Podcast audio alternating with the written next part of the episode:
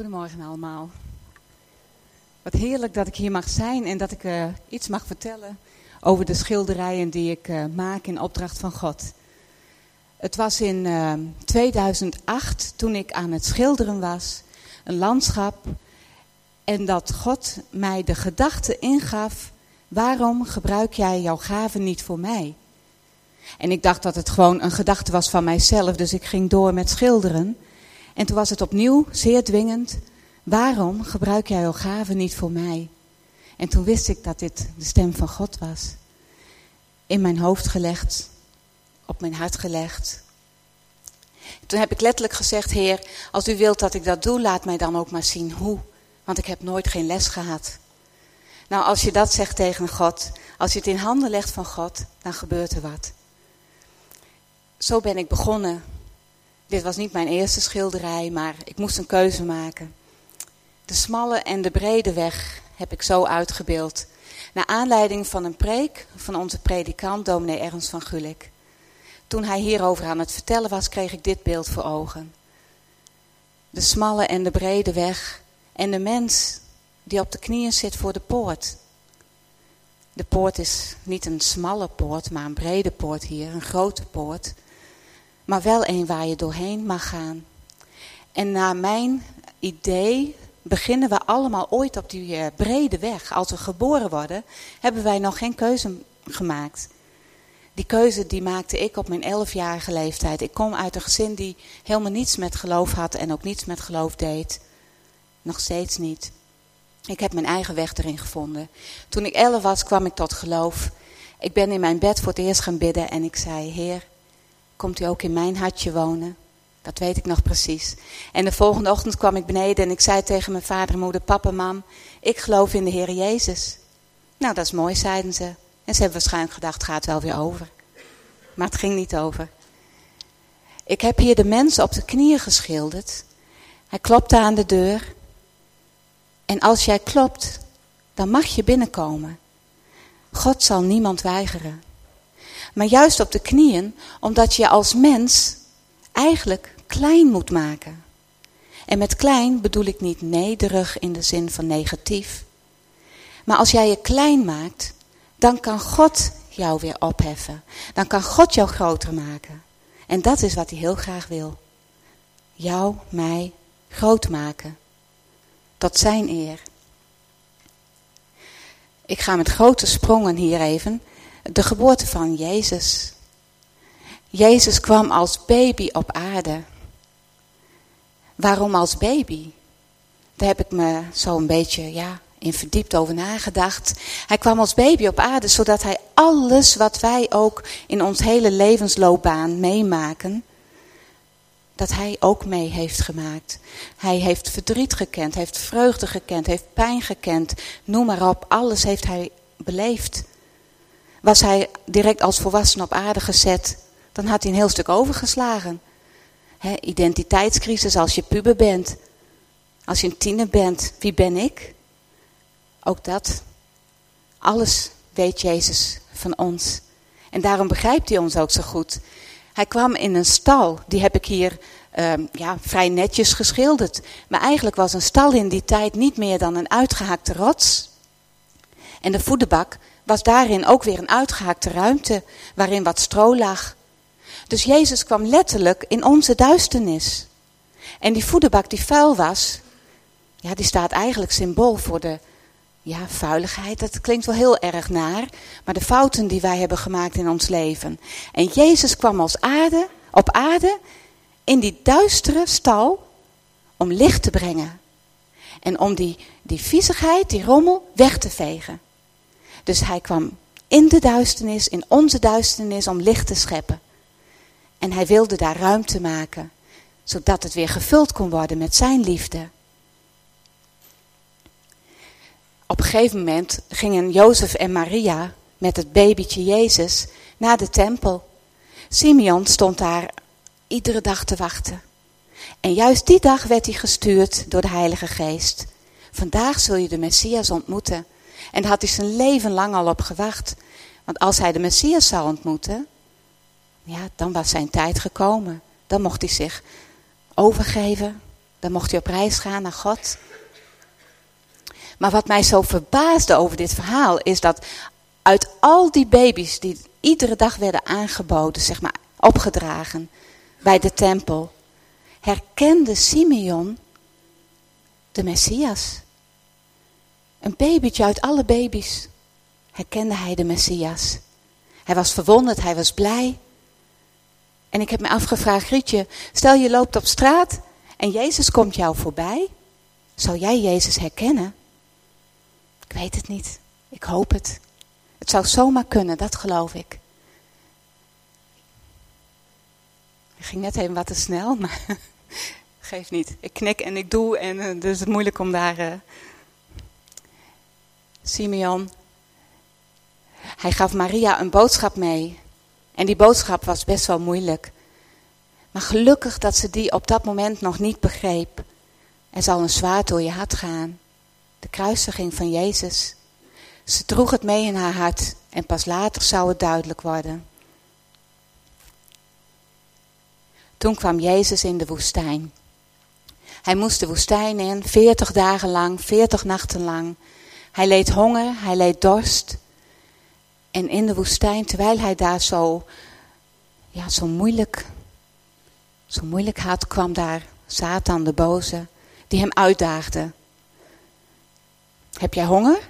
Dan verander je toch die steen in brood, dat is voor jou toch een makkie? Maar nee, Jezus trapte daar niet in. En ik moest bij dit verhaal denken aan mijn eigen woestijn. En mijn eigen woestijn was een angststoornis. Toen ik 36 was, kwam ik van de ene op de andere dag in een angststoornis terecht. Ik weet niet of u of iemand van u daarmee bekend is. Misschien persoonlijk, misschien in naaste kring. Maar het is geen pretje. En ik begreep er ook helemaal niks van. En ik stond daar voor die woestijn en ik had er omheen kunnen lopen. Maar God liet mij weten, Grietje, ga er maar dwars doorheen, door die woestijn. Maar ik ga met jou mee. En ik moest confrontaties aangaan. Ik had dingen meegemaakt in mijn jeugd, traumatische dingen. Ik noem alleen de naam, het woord, seksueel misbruik. Ga ik niet over uitweiden, maar dat is wat ik had beleefd. Dat had ik diep weggestopt. Diep in mijn hart zat dat nog. Maar ik wilde het niet onder ogen zien, want dat was te bedreigend. Maar daarbij leerde God mij wel in die woestijn om die confrontatie aan te gaan. Ik moest het onder ogen zien. En wat was dat moeilijk. Doodsbang was ik. Maar ik heb het gedaan, want ik wist dat God bij me was. En hij leerde mij om te vergeven. En vergeven, dat doe je voornamelijk voor jezelf. Niet zozeer voor de ander. En vergeven kun je met je hoofd, met je verstand. Hoe vaak zeg je wel niet van, ah, ik vergeef het je wel. Maar ja, als je het dan weer tegenkomt, dan, dan triggert het toch, dan doet het toch weer zeer. Maar ik moest vergeven met mijn hart. En dat was heel moeilijk. Had ik alleen nooit gekund. Maar ik kan u verzekeren, dat kan met God. God helpt jou erbij. En God wil graag dat je vergeeft. Want als jij vergeven hebt, dan komt er zo'n ruimte in je hart. Dan komt er zoveel licht in je hart. En daar waar ruimte is, kan God het weer opnieuw vullen met liefde. En dat is wat hij bij mij deed. Heeft mijn hart weer gevuld met liefde. Zoveel, dat ik er zelf soms geen eens raad mee weet. Ik heb zoveel liefde in mij. En ik kon vanaf dat moment ook zeggen tegen die persoon, ik hou van jou. En dat kan ik nog steeds. Geweldig, dat was mijn woestijn. Vul maar in wat uw woestijn is. En probeer te denken aan dat God met je meegaat. En dat Hij jou er doorheen trekt. Hij heeft mij uit die angststoornis gehaald, getrokken. Want Hij laat jou daar niet achter in die woestijn. Jezus zat daar, werd verzocht en God was bij hem.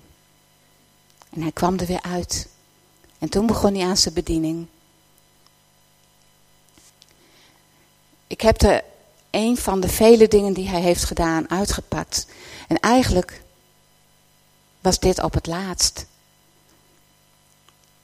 Toen het avondmaal achter de rug was. En Jezus wist wat er allemaal kwam. wat er aanstaande was, pakte hij een schaal met water, schoorde zijn kleed omhoog en begon de voeten te wassen van zijn leerlingen, de discipelen. Talmidim heb ik geleerd, een mooi woord. Toen hij bij Simon Petrus kwam, zei hij, ja heer, dat wil ik niet. Het is wel nodig, zei Jezus, even in mijn eigen woorden. Maar dan helemaal, Heer, ook mijn handen en mijn hoofd. Maar dat was niet de bedoeling. Want de voeten wassen, dan moet je dus ook helemaal op je knieën gaan. En dus Jezus maakte zich al heel klein voor Simon Petrus. En die keek op zijn meester neer, op zijn Heer neer. En dat was raar. Dat wil je toch niet? Maar wat Jezus ons leerde, ook ons dus, ook mij en u. Ga niet boven een ander staan. Denk nooit dat je meer bent dan de ander. Want voor Jezus ben je allemaal dezelfde. Niet één is meer of minder dan de ander. We zijn allemaal gelijk. Ik heb dat verwoord in een gedicht. Dienend leven. U Heer, u bent afgedaald en trok een slaventoga aan. Al dienend trok u door het land. U bent voor ons door het stof gegaan. U wilde ons een lesje leren, de voeten wassen van elkaar. Maar alleen bij het idee al maakten wij enkel bezwaar. Toen liet u zien wat u bedoelde, schoorde uw bovenkleed omhoog, ging door uw knieën, was de voeten en wreef ze liefdevol ook droog. De woorden die u daarna uitsprak waren een boodschap, ook voor mij. Wie hen ontvangt door mij gezonden, is in mijn ogen heel gastvrij. Plaats jezelf niet op een voetstuk, want ieder is voor mij gelijk. Je bent welkom, nu en immer, in mijn mooie koninkrijk. Wat een prachtig vooruitzicht is dat, hè? En nogmaals, als je je klein maakt, dan wil Jezus, dan wil God jou oprichten tot wie je werkelijk bent, zo Hij jou heeft bedoeld. De storm op het meer van Galilea. Er zijn hier vast mensen die wel in Israël zijn geweest. Steek uw hand eens op. Ja, kijk. Ik ben jaloers, ik ben er nog nooit geweest. Zo'n grote wens van mij. En ik heb mij laten vertellen dat het meer van uh, Galilea, Tiberias, dat dat van het ene moment op het andere ineens kan gaan spoken. Dat het echt kan gaan stormen. Helemaal onverwachts. En dat gebeurde ook hier. De discipelen die zaten in hun bootje. Kalme zee, het water was kalm. En dat sloeg plotseling om. En het begon te stormen. En de golven die werden hoog. En ze werden bang. Bang om te verdrinken. En in die duisternis, in die storm, zagen ze daar plotseling iemand aankomen, een gedaante. Helemaal verlicht, opgelicht. En ze werden bang. Een spook, zeiden ze. Nou, ik zou ook bang ik zou ook schrikken. En dan zegt Jezus van, ik ben het. En Simon Petrus zegt, Heer, als u het wil, dan kom ik naar u toe. Ja, dat wilde Jezus wel. En wat doet Simon Petrus? Die stapt uit die boot en die staat er op het water en hij blijft staan. Hij zinkt niet. Tot op het moment dat hij beseft wat hij doet. En dat het eigenlijk niet kan. Hij kijkt nogmaals en hij zinkt als een baksteen. En Jezus die ziet dat en die laat hem niet verdrinken. Die pakt hem vast en die trekt hem weer omhoog. Want weet u, op het moment dat Petrus besefte dat het niet kon, verloor hij dus het vertrouwen. En als je het vertrouwen verliest, dan dreig je te verdrinken. En zo gaat het ook met ons. Als wij ons oog maar gericht houden op Hem, ja, dan is het niet altijd makkelijk, maar Hij houdt je vast. Maar zodra je het vertrouwen verliest in Jezus, in wat Hij kan en wat Hij wil voor jou, dan dreig je te verdrinken. Maar Jezus, en dat is een grote troost en een grote bemoediging, laat jou nooit verdrinken. Hij staat altijd klaar om je vast te pakken. Grijp zijn hand maar. Pak hem maar vast. En hij trekt jou weer uit die storm. De stormen in ons leven zijn soms heftig. Ik heb er al verschillende meegemaakt. Maar in die storm was er altijd die hand van Jezus die mij daar doorheen trok. Hoe moeilijk het soms ook was, als ik me maar vasthield aan Hem en maar in Hem vertrouwde, dan kwam ik daar doorheen. Het moment was daar gekomen dat Jezus bijna werd opgepakt. Hij ging naar de tuin van Gethsemane om te bidden. Hij vroeg drie van zijn leerlingen om met hem te waken. Die vielen in slaap. Jezus kwam en zag dat en teleurgesteld, verdrietig. Waken jullie niet met mij? Hij ging nogmaals de tuin in om te bidden. En wat mij zo heeft geraakt, is dat hij bloed zweten. Bloed van angst. En daar heb ik mij een beetje in verdiept. En het is werkelijk, werkelijk waar dat onder jouw huid zitten kleine bloedvaatjes. En heel, in heel extreme angst, dan knip, knappen die bloedvaatjes. En dan vermengt dat bloed zich met jouw zweet. En toen moest ik denken aan mijn eigen angststoornis, wat ik u zo pas vertelde. Nou, ik was ontzettend bang. Echt zo bang. Dat kan ik u niet eens uitleggen. Maar ik heb geen bloed gezweet. En toen ik daarbij stilstond, besefte ik hoe bang Jezus wel niet is geweest. Dat die, dat die bloedvaatjes zelfs knapten. Daar ben ik diep van onder de indruk, werkelijk waar. En toch koos hij om datgene te doen wat hem stond te wachten. Hij had anders kunnen kiezen. Godzijdank heeft hij dat niet gedaan. Jezus staat hier vol overgave. Zo noem ik dit werk ook, overgave. Maar voordat hij zo daar stond, ging er heel wat aan vooraf. En daar wil ik u graag op wijzen. Daar mogen wij best eens vaker van bewust zijn wat Jezus voor ons deed. Hoe hij voor ons heeft geleden. Daar staat hij voor het Sanhedrin de rechtbank. Ik heb het Sanhedrin weggelaten, want Jezus staat hier centraal. Een eenzaam figuur zo. Zijn handen geboeid. Door een kroon. Die boeien, die hier nog niet zijn gebroken, die wilde hij voor ons spreken. En dat heeft hij gedaan. En die boeien staan symbool voor de boeien die ons soms gebonden houden. Kunnen verschillende dingen zijn. Soms dan ben je ergens uh, zo enthousiast over en dan ben je daar helemaal mee bezig en helemaal op gericht. En dan is niks anders meer belangrijk voor je. Of je hebt verdriet. En dat kan je helemaal in beslag nemen. Zorgen. Noem maar op, vul maar in. Dat kan je soms zo gebonden houden ook. Dat kan je soms weer houden om, om dat te zijn wie je werkelijk bent omdat het je helemaal te neerdrukt, in een hoekje wegduwt. Maar dat is niet wat Jezus wil. Hij wil dat je vrij bent. En hij breekt die boeien voor jou. De doorn en kroon, die staan voor de zonden. Voor de zondeval waren er nog geen doornen en stekels op aarde. Na de zondeval kwamen die pas. En die doornenkroon, die doornen, je moet je niet voorstellen dat het zulke doornen waren. Die waren veel groter. En ik heb me wel regelmatig eens met een, een speld in mijn vinger geprikt. Nou, wie dat uh, meemaakt, die weet hoe zeer dat kan doen. Hoe gemeen, hoe zeer dat kan doen.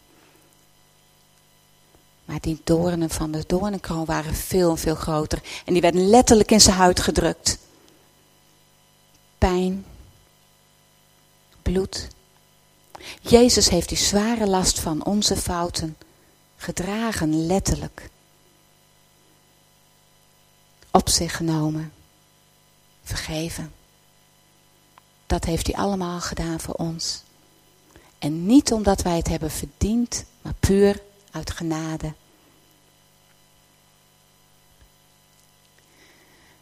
Jezus ging op weg naar Golgotha via Dolorosa. En Simon van Cyrene, dat was een wijnboer, die had gehoord van dat opstootje daar en van die mensenmassa die zou komen. De Messias, daar had hij helemaal niks mee. Er waren al zoveel voor hem geweest. Dit zou wel weer zo'n charlatan zijn. Maar er kon wel eens een keer een handeltje voor hem in zitten. Dus hij ging daar naartoe. Hij stond daar, grote sterke man. Jezus kwam voorbij, zware eikenhouten kruis op zijn stuk geslagen rug. Jezus viel. Hij stond op, viel nogmaals, stond weer op. Maar de derde keer dat hij viel, kon hij niet meer staan. En toen werd Simon uit het publiek geplukt. Hé hey, jij daar, help jij maar dragen. Het juk. Hij, Jezus, droeg de wereld op zijn schouders. Een balk zo zwaar soms niet te dragen. Sjorrend, steunend van de pijn, zonder een moment te klagen. Daar liep hij langs de lange weg. De doornen staken in zijn hoofd. Een kroon, gevlochten door een mens. Zo werd hij van zijn eer beroofd. Hij viel, een man die kwam voorbij, werd uit de massa zo geplukt. Help jij maar dragen, werd gezegd. De man ging onder last gebukt. Toch liep hij door, hij had geen keus. Ik kan dit niet, zei hij toen zacht. Jezus keek langzaam opzij. Ik heb dit niet van jou verwacht. De man, Simon, zo heette hij, werd diep geraakt door Jezus' stem. Ik help u, Heer, dat doe ik graag. Ik help u, zei hij toen met klem. En Simon weende bittere tranen, want wat hield hij van de Heer? Huil niet om mij, zei Jezus toen. Het is nu lang zo zwaar niet meer. Zo aangekomen bij de plek, ook wel schedelplaats genoemd, werd Jezus mens en God gelijk. Gehoond, bespot, maar ook geroemd. Verbaasd zei men, hij was het echt. Jezus, Messias, onze Heer, gehuld in spijt en diepe rouw, knielde hij men aan zijn voeten neer. Ik vertelde u eerder dat Simon niks had met het Messias en in het gedicht vertel ik u dat hij zoveel van Jezus hield. En dan moet ik denken aan liefde op het eerste gezicht. Hij keek Jezus aan in die mooie, liefdevolle ogen, vol mededogen. Klik. Liefde op het eerste gezicht. Hij hielp dragen. Toen Jezus gekruisigd was, het werd donker, het werd grauw. Toen het zo donker werd, op dat moment werden onze zonden vergeven. Toen het tempelgordijn scheurde, werd de weg vrijgemaakt weer voor ons, naar God de Vader. Die weg die gesloten was. Jezus zorgde ervoor dat wij weer naar Hem toe konden. Jezus, mensen, God de Vader. Hij was de verbinding tussen ons en God. En God de Vader keek op hem neer. En hij moest hem even, even alleen laten. En Jezus daalde af in het dodenrijk. Wat heeft hij daar aangetroffen? Zullen wij nooit weten. Want weet u, daar hoeven wij nooit meer te komen. Want dat heeft Jezus voor ons gedaan. Hij is daar voor ons geweest en heeft afgerekend.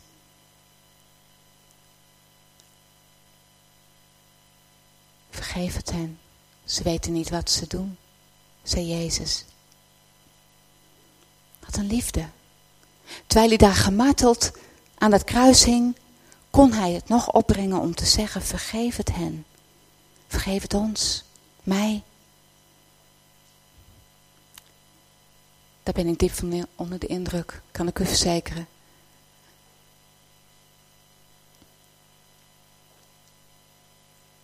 Ik lees het even van de beamer, want ik heb het gedicht hier niet bij me. De hemel stond zo plotseling stil, veranderde en werd heel grauw. En engelen die zwegen om wat er verder komen zou. Donkere wolken pakten samen, zijn schreeuw weer klonk, waarom o Heer? Zo'n eenzaamheid kwam op hem af. Toen keek hij op de mensen neer. Zijn hart vol liefde overstroomt. Vergeef het hen, zo riep hij toen en fluisterde erachteraan. Ze weten niet meer wat ze doen. Maar zijn we nu dan wel bewust van onze fouten en ons falen? Of zijn we nog steeds zoekende mensen die nog telkens dwalen? Weet dan dat er een leidsman is. Hij neemt je bij de hand voortaan. De tijd van dwalen is voorbij wanneer je met hem mee wilt gaan. Hij leidt je verder door het leven, getekend door zoveel wonden. Besef, voordat jij Jezus vindt, heeft Hij jou al lang gevonden. Hij werd in het graf gelegd, er werden wachters voorgezet. En die wachters die hadden zoiets van, ja, wie, wie zou nou die grote steen weg kunnen rollen? Waarom moeten wij hier staan? En ze staan er maar zo'n beetje van, nou ja goed, het is dat het moet. Het licht gloort al, want Jezus leeft. De wachters voor het graf kunnen ook symbolisch staan voor de wachters die je soms voor je hart zet. Soms sluit je je hart af voor andere mensen, voor God. En wil je alles van bij je houden. Maar probeer die wachters weg te sturen. En zet je hart een beetje open, want dat moet je zelf doen van binnenuit. Jezus staat en klopt aan, maar hij zal niets forceren. Hij wacht geduldig. Zodra jij je hart een beetje openzet, ook al is het maar op een kiertje, dan komt hij daar binnen. En als Jezus bij jou woont, in jouw hart, nou, dan gebeuren er echt mooie dingen. En dan leidt hij jou door alles heen. Dan sta je niet alleen. Nooit meer. Stuur die wachters weg. Ze stonden hier ook voor niks. Maria gaat naar het graf. Ze wil nog even haar meester zien. Ze kijkt naar binnen en ze treft niks aan. Ze heeft mijn meester geroofd. En daar staat een engel en die zegt, waarom zoek jij de levende bij de doden? Ze komt weer in de tuin en dan ziet ze dan iemand lopen en ze denkt het is de tuinman. En ze vraagt hem, weet u waar mijn meester is? En dan zegt hij, Maria. Meer hoeft hij niet te zeggen. Dan weet ze gelijk, dit is Jezus. Meester, zegt ze. Maria. Hij noemt haar bij de naam. Jezus noemt ook ons bij de naam. Grietje. Vul je eigen naam erin. Jezus kent jou. Hij kent jou door en door. Niets is voor hem verborgen. Mijn dochter zei vroeger een keer, mam, dat vind ik eigenlijk maar eng. Ik zei, hoezo dan? Nou, dan weet hij alles van mij. Dan heb ik helemaal geen geheimen meer. Ik zei, nee, maar Annelies, dat kan ook heel, heel fijn zijn. Want je hoeft voor Jezus niks geheim te houden. Je hoeft je ook niet anders voor te doen. En hij houdt toch wel van jou. Omdat jij goed bent zoals je bent. Maria. Ze liep naar haar vrienden toe. En Simon Petrus en Johannes liepen snel naar het graf. En Petrus kijkt naar binnen. Hij is er niet. Jezus leeft. Jezus leeft. Halleluja. Ja, dit schilderij past eigenlijk helemaal niet zo in het plaatje thuis, zou je denken. Maar de naakte mens, toen ik dit uh, moest schilderen, heb ik God echt gevraagd van, ja maar heer, weet u wel wat ik daar voor commentaar op kan krijgen? Dat is toch helemaal niet netjes? En ik, ik knipte uit behang, knipte ik van die blaadjes uit en, en die probeerde ik op de billen te plakken. Tot drie maal toe. Met verschillende soorten lijm en het viel telkens weer af. En de derde keer dat ik het zag, dacht ik, ja, dan moet het zo zijn, Heer, zeg mij dan maar wat ik hierover kan vertellen. Nou, dat kwam. Want het gaat hier niet om kleding. Het gaat hier om de naakte mens zoals jij werkelijk bent. Heb ik vaker aangegeven zoals God jou bedoelt. Ik hield vroeger een masker voor. Ik moest altijd maar flink zijn en sterk. Oh Grietje, stuur haar maar, want zij durft wel. Dus ik mocht van mezelf nooit bang zijn. En dan raak je in een soort van kramp. Heb je zelf niet eens in de gaten. Maar ik raakte in een angststoornis, zoals ik u vertelde. Juist een angststoornis. Ik mocht bang zijn. God heeft mij geleerd dat ik mocht zijn wie ik ben. Als je voor de spiegel staat En je ziet jezelf, nou dan mankeert wel vaak wat aan jezelf, of niet?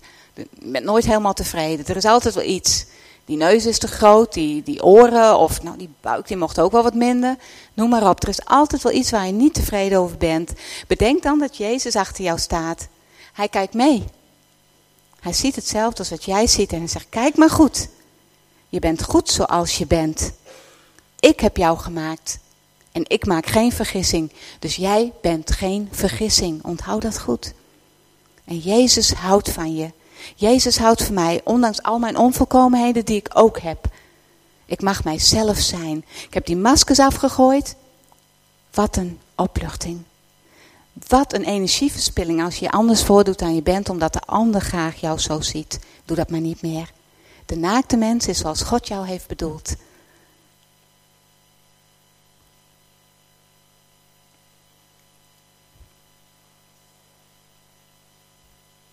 Nou, ik heb mijn les niet goed voorbereid, geloof ik. Altijd kom ik terug bij u, want u zit binnenin. Bevrijd mij en verlaat mij niet. U geeft mijn leven nieuwe zin. U legt mij geen beperking op. Zoals ik ben, zo mag ik zijn. Kwetsbaar, open en spontaan, doch soms zo nietig en zo klein. U houdt mij vaak een spiegel voor. En wat ik zie is niet zo vreemd. In uw nabijheid is het goed, voel ik mij niet meer zo ontheemd. Ik dank u, Vader, voor zoveel, waardoor uw liefde overmand. U zegt dat ik een sieraad ben, een parel in uw hand. En dan het laatste schilderij wat ik heb meegebracht. Verleden week pas afgerond. Ik zag een beeld Jezus in de poort. En ineens tijdens een prediking werd het beeld mij duidelijk en moest ik het op doek zetten. Dit is waar wij naartoe mogen gaan, waar wij naar mogen uitzien. Tegelijk kwam dat lied in mijn gedachten. Poort die wijd open staat. Je zou kunnen denken, het is het allerlaatste. Is het ook, maar het is een nieuw begin. De weg daar naartoe is nog in nevel verhuld. Wij zien nog niet werkelijk alles. Het is nog in een mist. Maar straks wordt die nevel opgeheven. En dan, dan worden alle geheimen worden ons duidelijk gemaakt. De weg daar naartoe in een nevel. En daar staat Jezus aan de poort. En hij wenkt, kom maar. Kom maar, want je bent welkom thuis. En dan wil ik afsluiten met gebed, als het mag.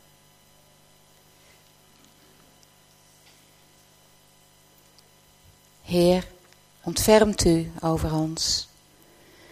Wanneer verdriet, te groot voor woorden, het leven tijdelijk licht verlamt, de ogen vertroebeld wordt door tranen, voor wie met ernstige ziekte kampt, dan bid ik, Heer, ontfermt u zich. Als wolken dreigen samen te pakken, de zon voor even weer verdwijnt en vreugde verstopt is achter woorden, omdat de pijn opnieuw zo schrijnt, dan bid ik Heer, ontfermt u zich. De liefde welk door u gegeven niet meer vanzelfsprekend is, omdat we leven in een wereld waarin ik mededogen mis, dan bid ik Heer, ontfermt u zich. Toch wil ik ook daarop vertrouwen dat Heer uw liefde overwint, omdat wij daar niet zonder kunnen, het ons immers met u verbindt. Dank voor uw ontferming, Heer. Amen.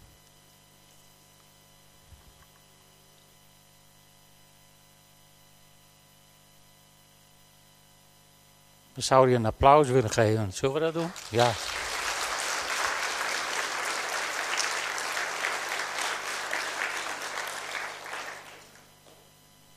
Beetje schril contrast tot de stilte waar we mee hebben geluisterd.